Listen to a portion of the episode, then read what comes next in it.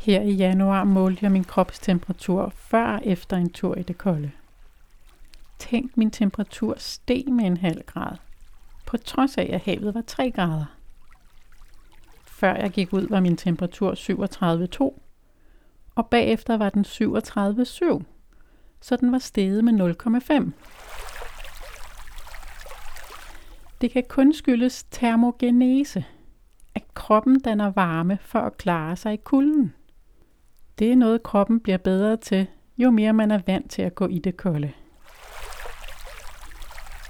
Du lytter til podcasten Det Kolde Fix. Her handler det om alle de store oplevelser og gode virkninger af at hoppe i det kolde vand. Mit navn er Therese Brøndsted.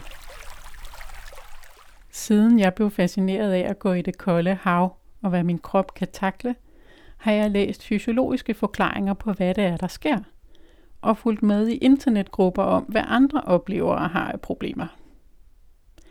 Lad os starte med de fysiologiske ting, der sker i kroppen. Det, som gør, at vi kan takle kulden. For det første kan huden lukke af for blodgennemstrømningen i det kolde vand. Huden kan reducere blodgennemstrømningen med 99 procent. Vildt. Det gør, at din hud bliver som en våddragt, som isolerer kroppens kerne mod kulden. Hvis din krop aldrig har været udsat for så massiv kulde, så er den ikke vant til at trække blodårene så meget sammen. Det er noget, kroppen bliver bedre til, jo mere man gør det. Ligesom at opbygge muskler. Det er også derfor, at kolde bad er godt for dit hjertekarsystem. Sådan et hurtigt skifte er fitness for dit system. Det her er årsagen til, at man kan svømme længere tid i koldt vand. At din hud isolerer dig mod kulden. Jeg har prøvet at måle på min hud med et skydetermometer. Sådan et måler lynhurtigt temperaturen på overfladen. Det var tidligere på vinteren, og min hud målte 12 grader efter at have været i vandet. Men bagefter slog det mig, at der alligevel var gået et minut fra jeg kom op af vandet, til jeg havde fat i skydetermometeret. Så huden kunne jo godt have nået at blive varmet op indefra. Så i går havde jeg det med ned til vandet. Og straks jeg var ude af vandet, målte jeg. Det viste 0 grader. Hold da op. Og det var kun et kort dyb. Nu er vi i februar, og der ligger is på stenene i strandkanten. Så huden bliver altså kølet helt ned til samme temperatur som vandet, 0 grader. Men en ting er, hvad man kan måle. Det mest fascinerende er, når man kan opleve de her ting. Det, at huden lukker af, kan man mærke på to stadier. Først til start, når du hopper i det kolde, så føles det mest koldt de første 20 sekunder. Derefter lukker huden af. Det er nok både sammentrækning af blodklarene i huden, og så bedøver kulden dine sansereceptorer i huden. Begge dele gør, at vandet ikke føles så koldt mere. Det er så sejt at opleve. Dem, som kun er i det kolde 10 sekunder, når jo ikke at opleve det her. Og det er godt at vide som en gulderåd til at hænge i, når man er over den første tilvænding, som vi talte om i sidste afsnit. Uanset om man går i vandet eller bare står under den kolde bruser, så kan man gå efter at opleve, at vandet pludselig føles mindre koldt. Jeg ved så ikke, om det altid er præcis 20 sekunder. Jeg har haft set forskellige tidsrum nævnt. Helt op til 3 minutter. Det kan være, at det også hænger sammen med kroppens tilvænding. Det tager måske længere tid, når man er nybegynder, og går hurtigere, når kroppen er vant til at takle kulden. Eller det kan være, fordi vores fysiologi er forskellig. Det næste stadie, hvor man kan mærke, at huden har lukket af i kulden, er efter man er kommet op af vandet. Ikke hvis man kun har været ganske kort i det kolde, og ikke hvis man går i sauna bagefter. Men hvis man har været ude i længere tid i koldt vand, så får man det, der hedder afterdrop. Selvom man ikke frøs i vandet eller lige da man kom op, så kan kulden komme lidt senere. Typisk når man har fået tøj på. Det er fordi nu vender blodet tilbage i huden, og så tager blodet kulden med fra hunden ind i kroppen. Typisk er det først her, man oplever kulderystelser. Igen er det nok også fordi kuldereceptorerne i huden er blevet tøet op, og så kan man igen få sansindtryk for huden og mærke kulden. Men man kan også måle det på ens kernetemperatur. En cold water swimmer i USA prøvede at måle det på sig selv, efter hun var kommet op af vandet. Jessica fra Oregon. Hun målte hendes temperatur i munden, og her kunne hun følge afterdroppet. Temperaturen var lavest efter 20 minutter. Det passer også med, hvad der ellers skrives om det. En anden ting, kroppen gør for at takle kulden, er at øge forbrændingen. Det hedder termogenese, at kroppen laver mere kropsvarme. Det var det, jeg kunne måle, da jeg målte min kernetemperatur før og efter en tur i havet. Det var i januar, og havet var 3 grader koldt. Man skulle tro, jeg blev kølet ned, og det gjorde min hud jo også. Men inde i kernen af kroppen, der var jeg blevet varmere. Min temperatur steg fra 37,2 til 37,7. Og det var en dag et ret kort døb på under to minutter. Det skal lige siges, at det er den eneste gang, jeg har målt det, for det er noget besværligt at måle i endetarmen, så det gider man jo ikke at rode med for tit.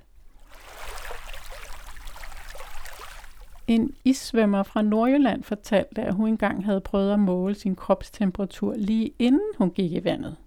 Og der var den forhøjet. Alene fordi hun tænkte på, at hun skulle i vandet, så var hendes krop startet på at lave ekstra varme. Hun hedder Dorte Lyager og skriver på Facebook.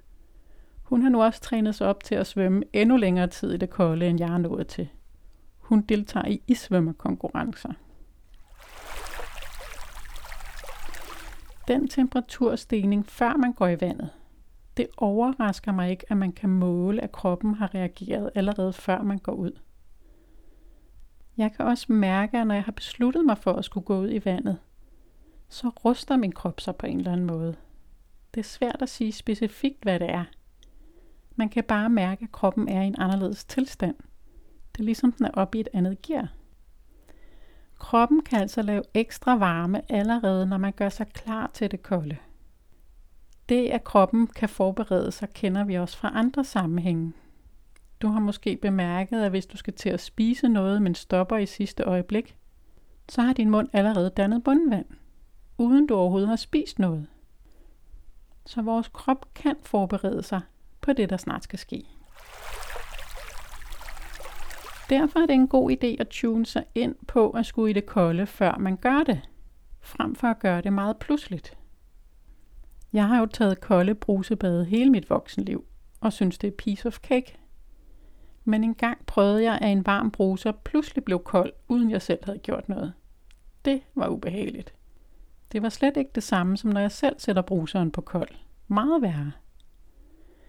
Det viser igen, at vores krop kan indstille sig på at takle kulden.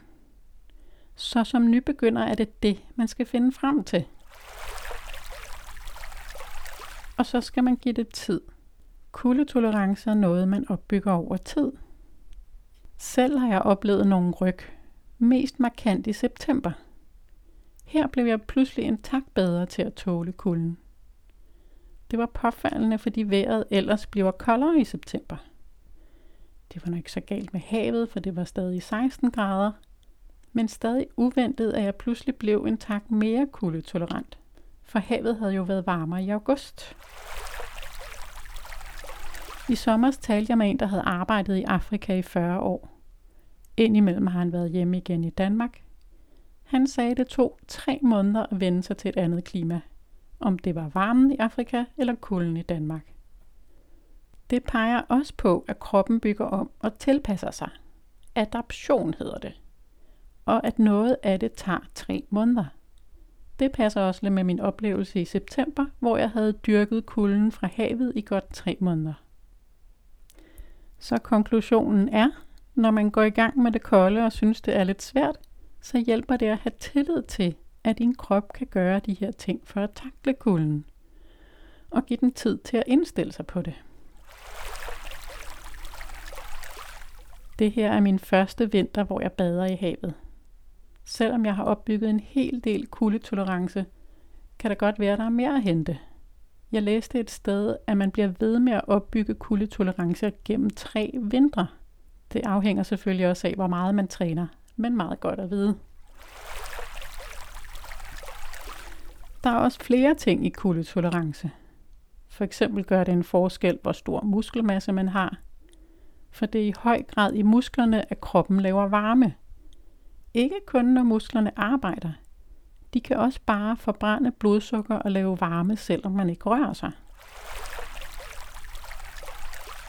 Og så gør det en forskel, hvor tykt fedtlag man har. Fedt på maven hjælper ikke så meget, men fedtlaget under huden isolerer mod kulden. En britisk forsker, Mike Tipton, har lavet målinger med Thin Man og Fat Swimmer. Han målte deres kernetemperatur, mens de var i koldt vand. Tydeligvis blev den tynde mand afkølet hurtigere end den tykke mand. Jeg er sådan meget normalvægtig. Jeg har noget hul på lårene, men mine arme er noget tynde. Her nu, hvor havet er blevet meget koldt, er jeg gået over til bare at svømme med benene. Jeg har svømmefødder på, så det går fint uden at bruge armene. Armene holder jeg ind til kroppen. Tydeligvis bliver mine fingre mindre afkølet, hvis jeg lægger dem på lårene eller ind i armhulerne. Men ellers må jeg jo arbejde på min konstitution til næste vinter. Mere chokolade og flere armbøjninger. Du har lyttet til podcasten Det Kolde Fix. Mit navn er Therese Brøndsted.